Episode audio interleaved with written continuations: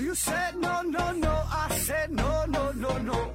You say take me home. I said no, Perignon. You said no, no, no. I said no, no, no, no. No, no, no, no.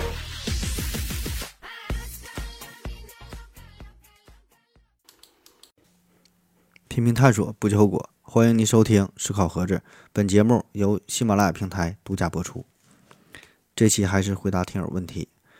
呃，第一个问题，随心所欲五九零三提问说：盒子老师，请教一个问题，现在的显卡呀，呃，涨价涨得很厉害，听说呢是因为挖矿需要显卡，您能讲讲挖矿是怎么回事吗？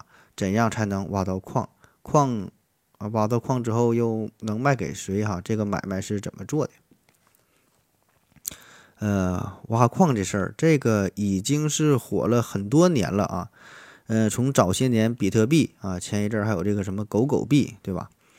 那这个挖矿到底是啥意思？呃，咱举一个不太恰当的例子哈，就为了便于理解。这玩意儿呢，它就像是解方程一样，比如说这个方程有一百个解。那看谁呢能够找出这些答案？你每挖到一个矿哈，就相当于找到一个方程的解。那么你的电脑能力越强，解题速度呢就越快啊。所以你找到这个答案啊，挖到这个矿，你就相当于你用挖找到了有这么一个比特币啊，这就它就值钱了。那么说为啥这东西它会值钱？本身这东西呢，它确实是不值钱的，没有任何价值。只是说呢，大家达成了一个共识，大伙儿呢都认可它啊，大家都觉得它值钱，它就值钱了。这就就像咱们这个钱一样，咱花这个钱，你说，你说这个钱它它它它有啥价值？它无非就是一张纸，对吧？就是因为有国家在背后作为保障，赋予了它一定的价值啊。国家说这个东西啊，这叫人民币啊，可以流通，可以交换，有一定的购买力。哎，你放在你手里，这这东西是值钱的啊，官方认可的，然后大伙儿呢觉得，哎，这都值钱，都认可，它它就值钱了。那比特币也是一样，对吧？那当然，这个比特币一个特殊特殊点就在于它呢，并没有一个官方机构给它站台，而是说，呃，可以说是一种人为的炒作，然后呢去宣传，然后这个圈子的人足够多，认可的人足够多。大伙儿呢都认同它的价值，它就有价值。那如果大家都不认可比特币的价值，最后没人玩了，你最后你挖到了一百、一千个、一万个，这些比特币全是你的，但但它也是一文不值。那当然，作为这个互联网上这么一种国际交易的形式，那比特币这类虚拟货币一定呢会有很大的市场啊，有它很大的优势。比如说呢。呃，这个这个加密性，比如它的不可再生性，那么这些呢，必然也会让它成为互联网交易的一个很好的选择，对吧？也我想呢，它也是未来的呃一种大趋势哈。但是说具体是哪一种虚拟货币，这个不好说啊，有可能是这个比特币或或者是其他的某一种货币，就看这个谁能炒的最火，得到更加多的人的这么一个认可。对吧？然后它流通的越广，嗯，大伙儿呢都认可它，它价值就越高。呃，然后说这个显卡涨价这事儿啊，挖矿显卡涨价，那我们通常理解计算机的能力，最主要的呢就是看它的 CPU，对吧？CPU 越强，挖矿能力越强。因为咱刚才说了嘛，对吧？你挖矿这不就是解方程嘛？那不就是考验你电脑这个 CPU 计算的能力？那这个跟显卡有啥关系呢？显卡咱感觉显卡这不是这个玩游戏说这个显卡好坏啊，这个显示画面清晰呀，对吧？那其实这个显卡呢，它也有很强大的计算能力，是吧？电脑这个中央处理器叫 CPU，它这个叫 GPU 哈，显卡叫 GPU，GPU，Graphic Processing Unit 啊，就是嗯图形处理器、图形处理单元啊，也是一种处理器，对吧？它也有很强大的计算能力。那早期的电脑呢，它没有独立显卡啊，这个显卡呢都是集成在 CPU 上边的啊，没有专门的 GPU。慢慢的呢，随着这个电脑的发展啊，比如我们玩一些大型的游戏，呃，应用一些专业的制图软件，这些呢都需要非常强大的这个图像的处理功能才行。所以呢，这个时候这个 CPU 呢已经无法满足这种需求啊，于是呢就出现了专门的 GPU。这样呢，不但可以分担 CPU 的负担，而且呢还可以提为提供更为专业的呃影像处理的这个这个这个功能啊。那么为什么要用 GPU 用来挖矿啊？用 GPU 来挖矿，那举一个不太恰当的例子。刚才说这挖矿像解方程组啊，找它的这个解。那么挖矿这个方程它并不难啊，但是呢会很繁琐，会涉及到大量大量的非常基础的计算。那么这个四核的 CPU 就相当于四个大学教授啊，而这个显卡的计算能力呢，这么一个一个显卡呢，就可以说是相当于一千个、一万个初中生一样。那么在处理这些极为简单但是涉及到巨大的计算的问题的时候，那么这些一千个、一万个这个初中生，这个 GPU 就显示出它的优势，而你这个四核的 CPU，你这四个大学教授算的反而没有人家快啊，因为不是什么特别难的问题。下一个问题，十二 D O R A B 提问说：呃，盒子盒子盒子为什么没有女理发师？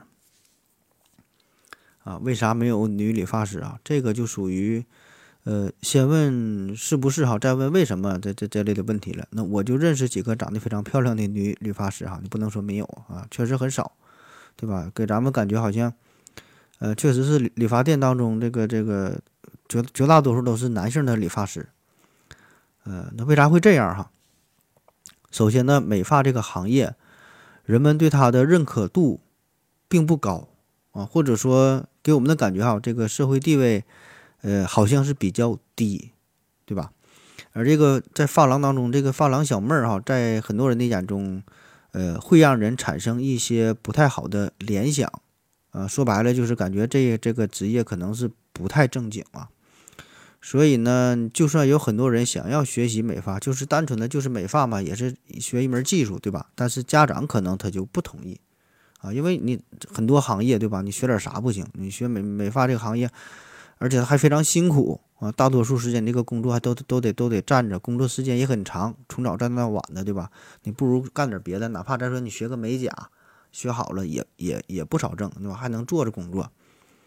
那么再有呢，就是。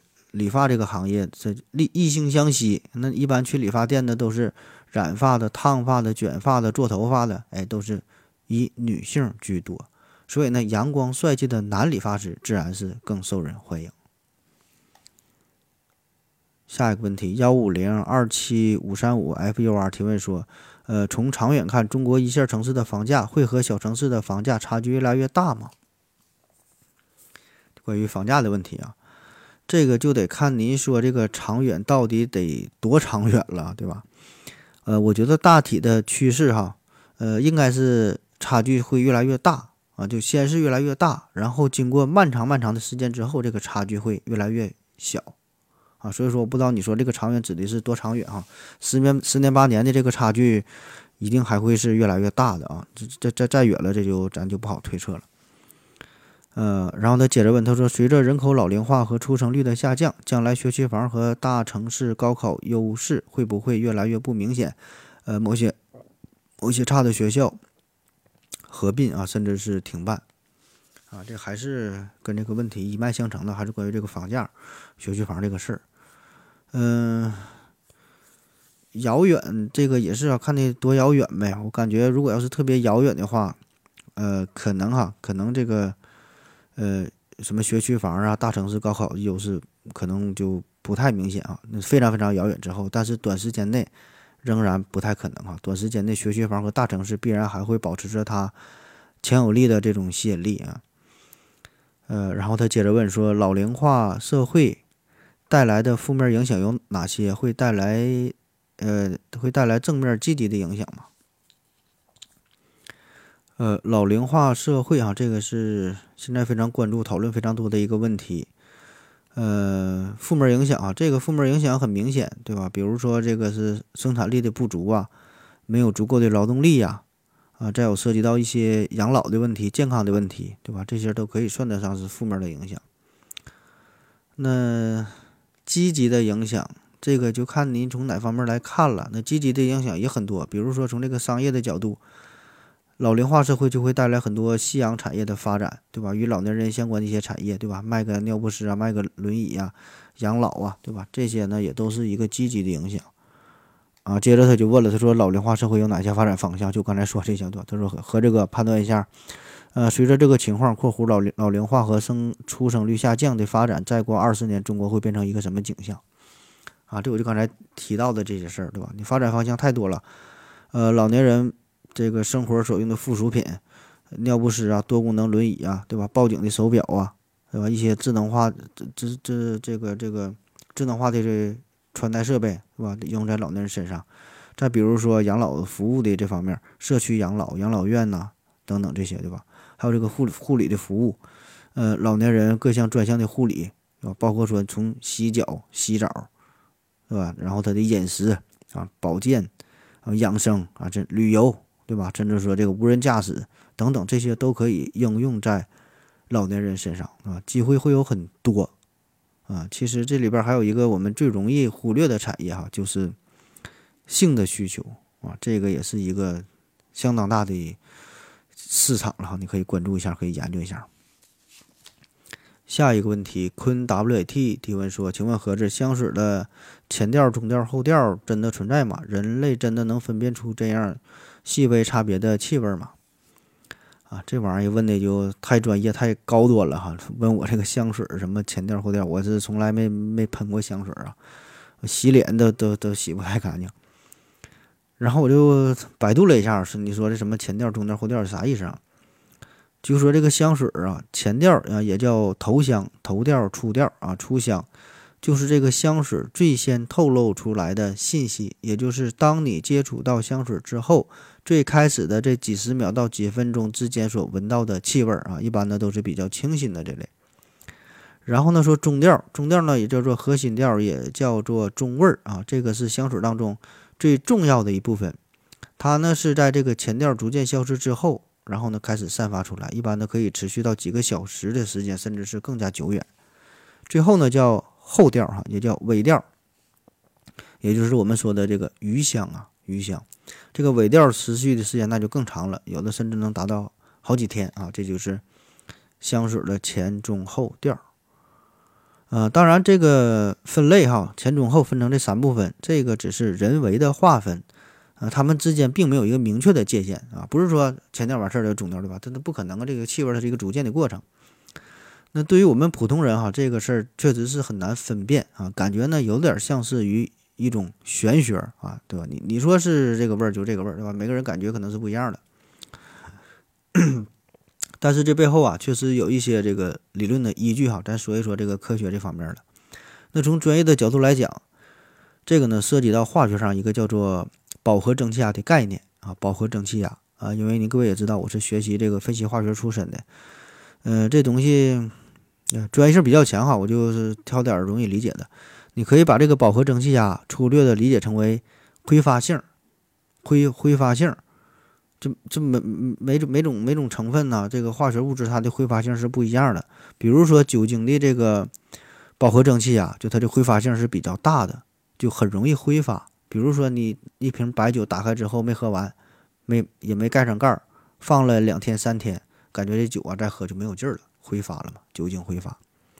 那对于香水来说呢，也是溶解在其中各种的这个香料的气体分子，它们是有着不同的饱和蒸汽压，也就是也就是说挥发的快慢是不一样的，释放的强度、释放的快慢，这个速度也是不一样的，对吧？有强有弱，有先有后，这样呢就形成了所谓的前调、中调、后调啊。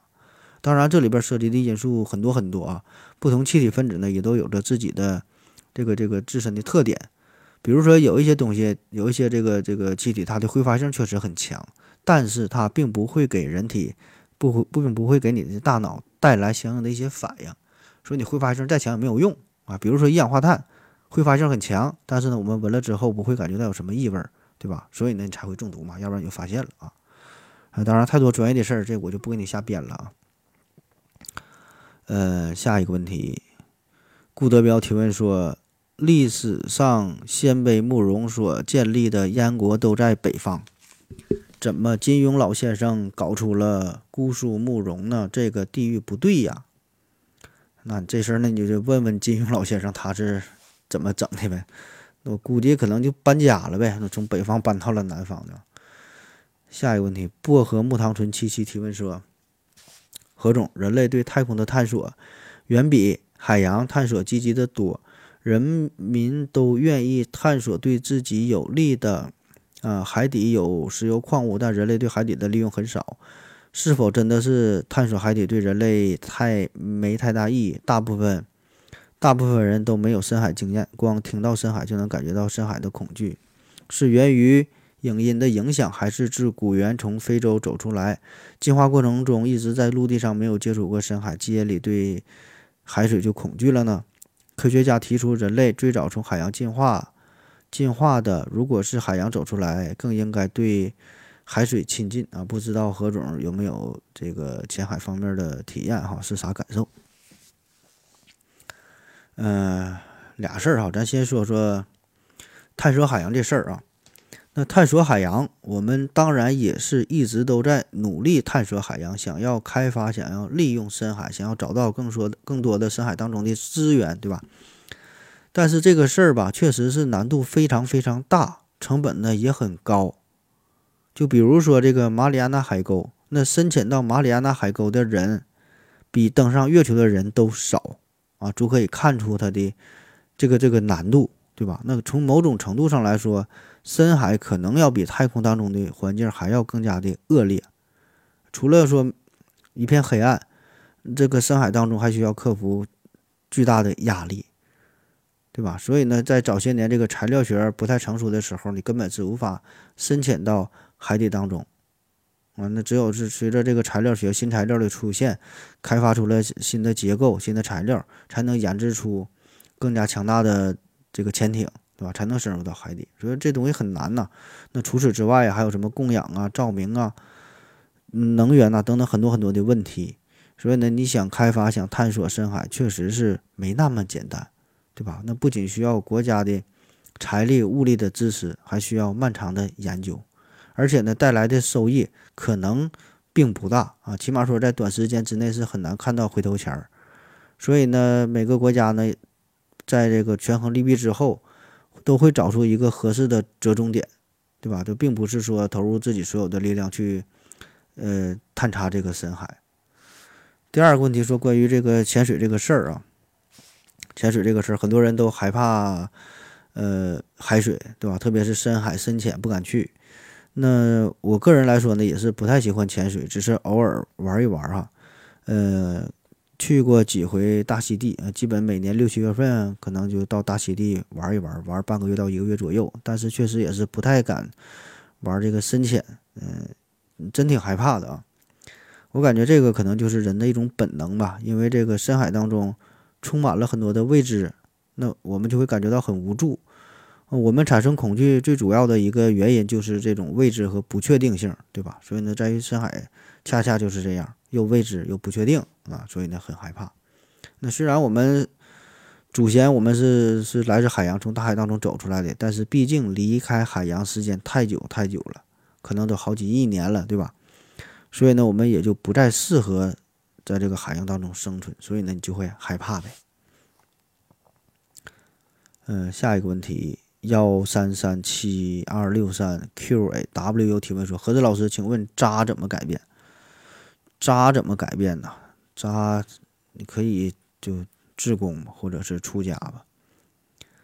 下一个问题，雕牌芊芊提问说：何子老师，今天看新闻说这个华为呀。要弯道超车研发光子芯片，给扯这光子芯片啥原理？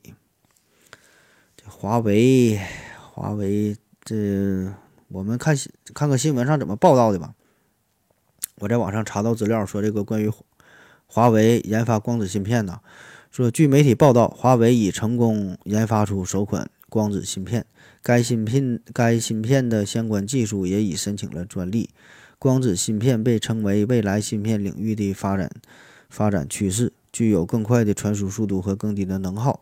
华为直接从光子芯片入手，可以避开很多西方的专利壁垒，实现弯道超车。这新闻新闻上这么写的哈，但是这玩意儿真假咱就不知道了。反正现在看起来，华为反正好像挺艰难的。呃，那咱说说这光子芯片啥意思啊？这东西反正我是一点不懂啊，都是从网上找来的。呃，第一个说到底什么是光子芯片啊？简单的说就是应用光子进行计算的芯片，里面计算的介质是光而不是电，这和目前应用的这些芯片有着本质的区别啊。当然，目前主流的芯片它是用电的，这玩意儿是怎么工作的，我也没弄明白啊。呃，第二个小方面说，为什么要发展光子芯片？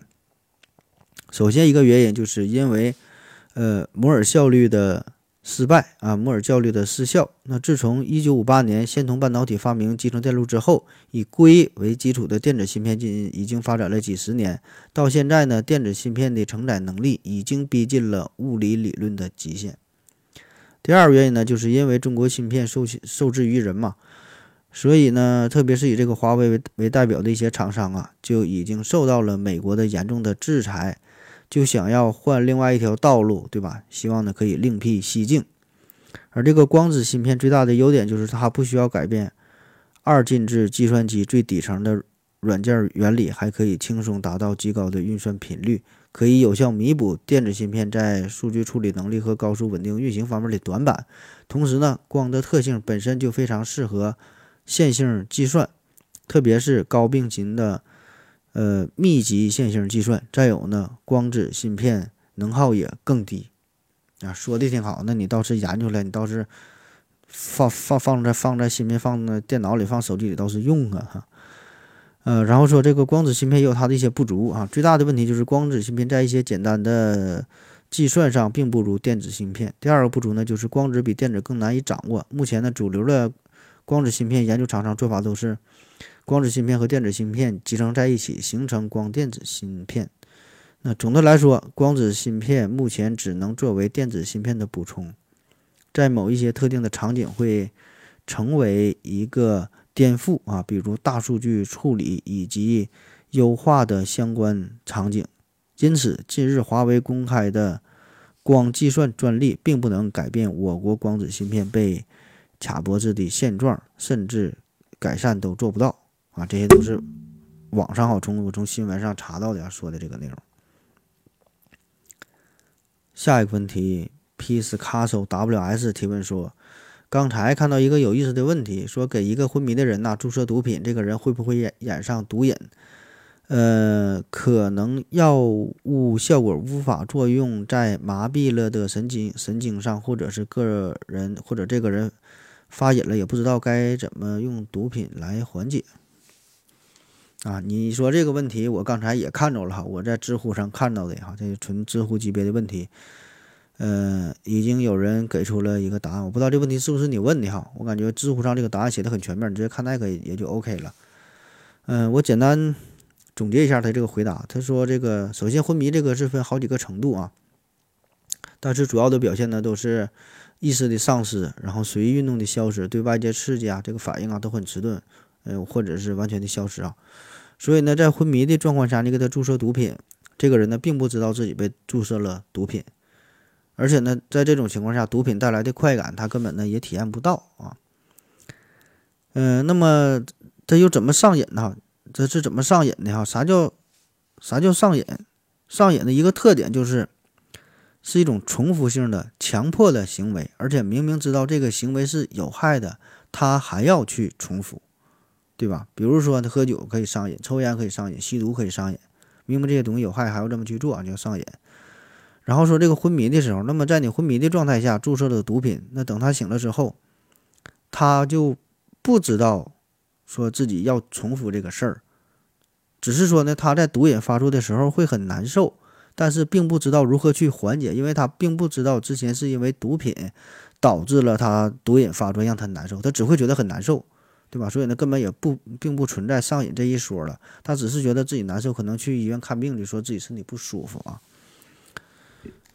下一个问题，这球提问说：“请问盒子，汽车智能驾驶是否可行？如果入侵了该汽车的系统，造成车祸，那岂不是很简单？”很简单，那你入侵一个吧，那么多特斯拉，你能入侵一个不？你能整个车祸呀？你这个简单，你咋，你咋觉得简单呢？嗯，你说这个事儿吧，理论上确实存在这种可能性。嗯，而且呢，你提到这个问题，当然汽车厂商他也早就考虑过了，对吧？自从从人家研发这个智能汽车、这个无人驾驶这类的这类的技术，必然呢会考虑到会有黑客呃入侵的问题。比如说，在二零一七年十一月，洛杉矶车展上就有一个关于如何防范黑客入侵无人驾驶汽车的这么一个议题哈，这个事儿也是广泛的讨论。那自动驾驶啊，那黑客最常见的入侵的方式就是操控内部传感器和定位系统，呃，用导航啊干扰工具，干扰这个汽车的定位的工具啊，然后呢可以欺骗这个系统，就不知道这个汽车的这个。自动定位啊，这个系统就不知道它所处的位置，这样呢就误以为汽车是走在了一个正确的方向上，实际上它已经错了啊。另外一个常见的方法呢，就是呃由这个远程啊进入到主机进行操控，进入控制器的局域网络，并且呢以此送到信息给这个汽车的计算机上，这样呢就可以随意的控制这个汽车的加速啊、减速啊、刹车呀、转向啊，就完全是由。远程操控由这个黑客控制这个汽车了啊，这样这就更危险了。那么想想要入侵汽车啊，这个这个事儿，那具体来说呢，就得从自动驾驶的这个设计开始说起了。我们可以把这个汽车啊，也可以看作成是一个电子产品，就是分为硬件和软件这两部分。硬件呢，就是你看到的这个汽车的车身呗，还有各种这个呃监控的仪器啊，比如说雷达探头啊、摄像头啊、定位系统啊等等这些东西。软件呢，就是目标识别系统，呃，运动参数的测量、图像处理系统，就跟你的手机、跟你电脑的软件和硬件是一个道理啊。那自动驾驶汽车车内，它都会安装有行车电脑，所有的电子单元和这个行车参数都是在这里被控制的。那如果如果黑客要入侵到自动驾驶汽车，要做的就是要在这个行车电脑里植入干扰病毒。扰乱这些电子识别单元，从而呢达到入侵的目的。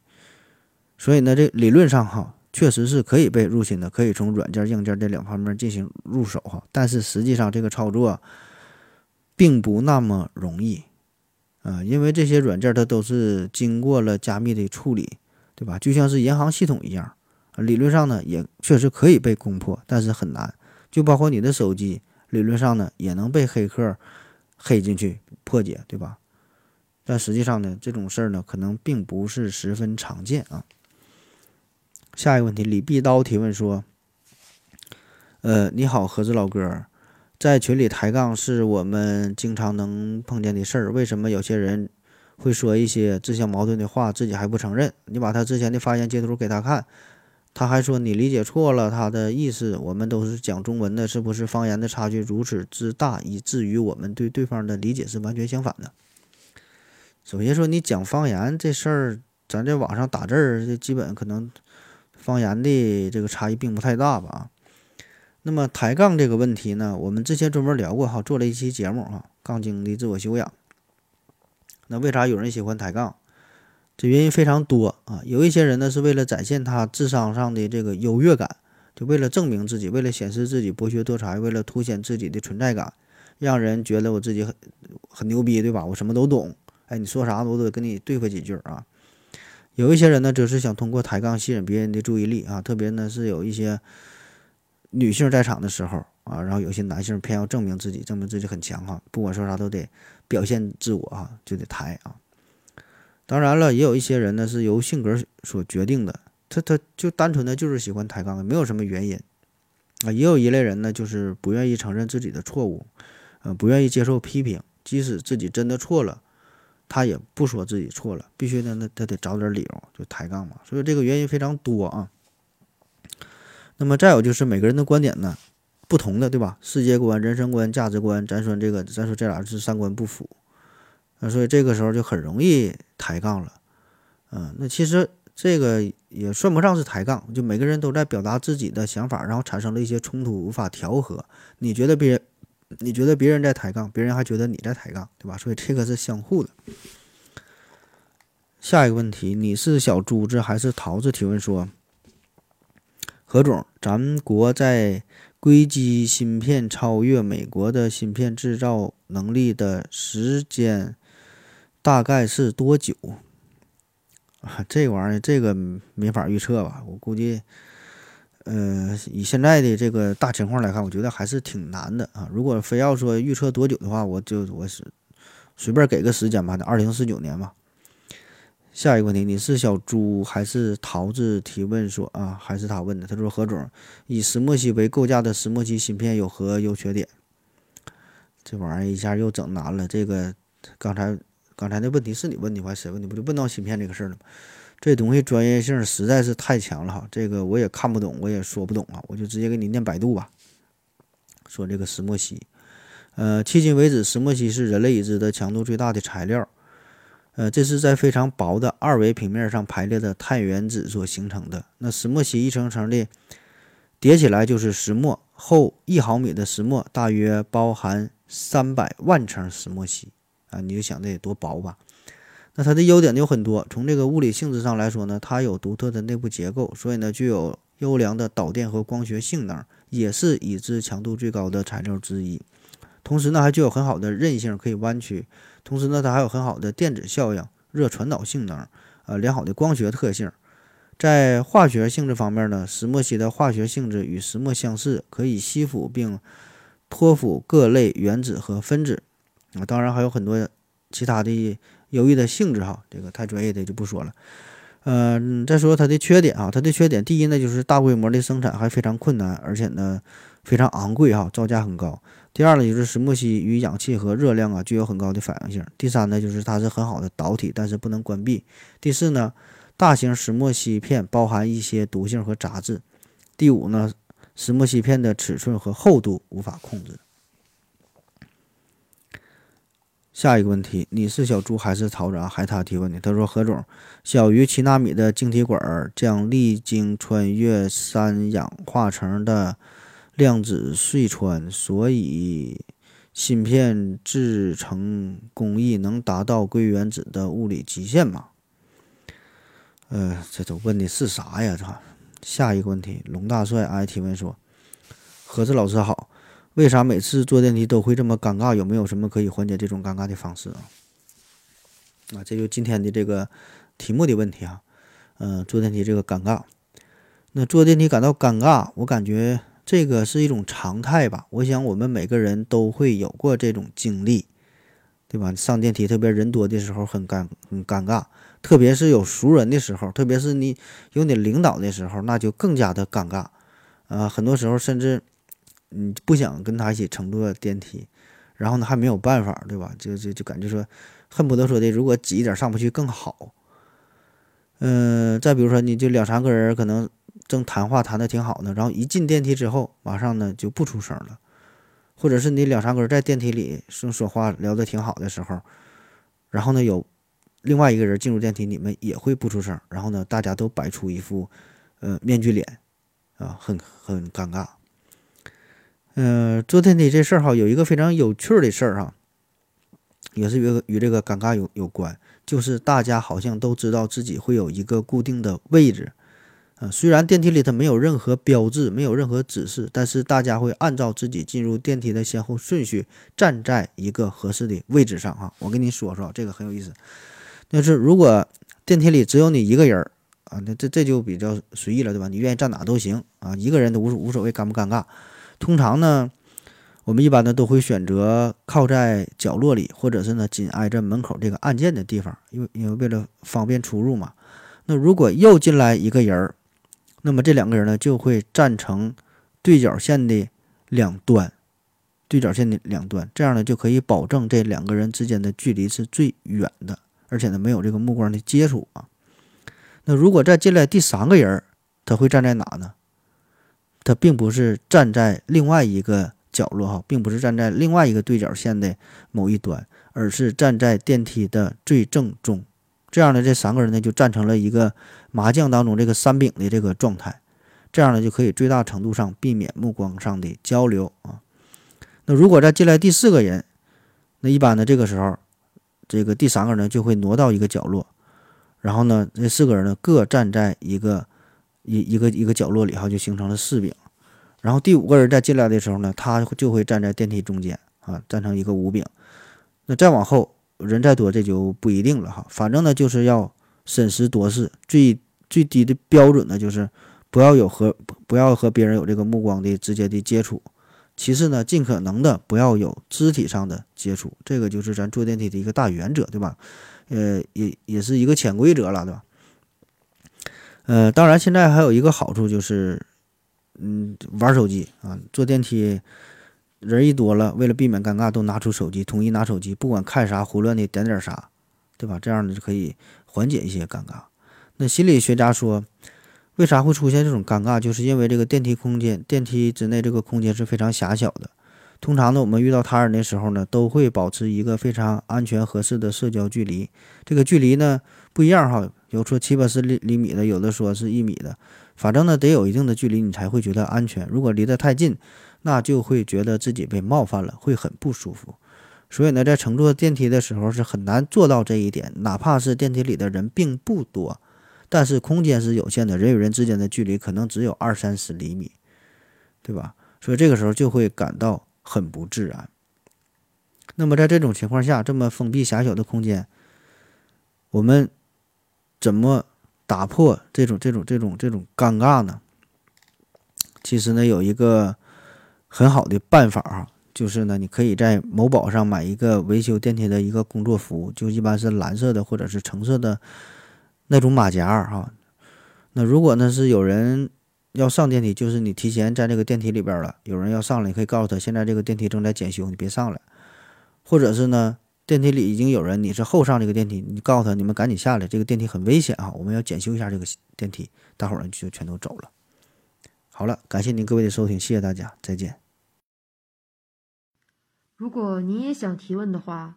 请在喜马拉雅平台搜索“西西弗斯 FM”，在最新一期的节目下方留言即可。欢迎您的参与。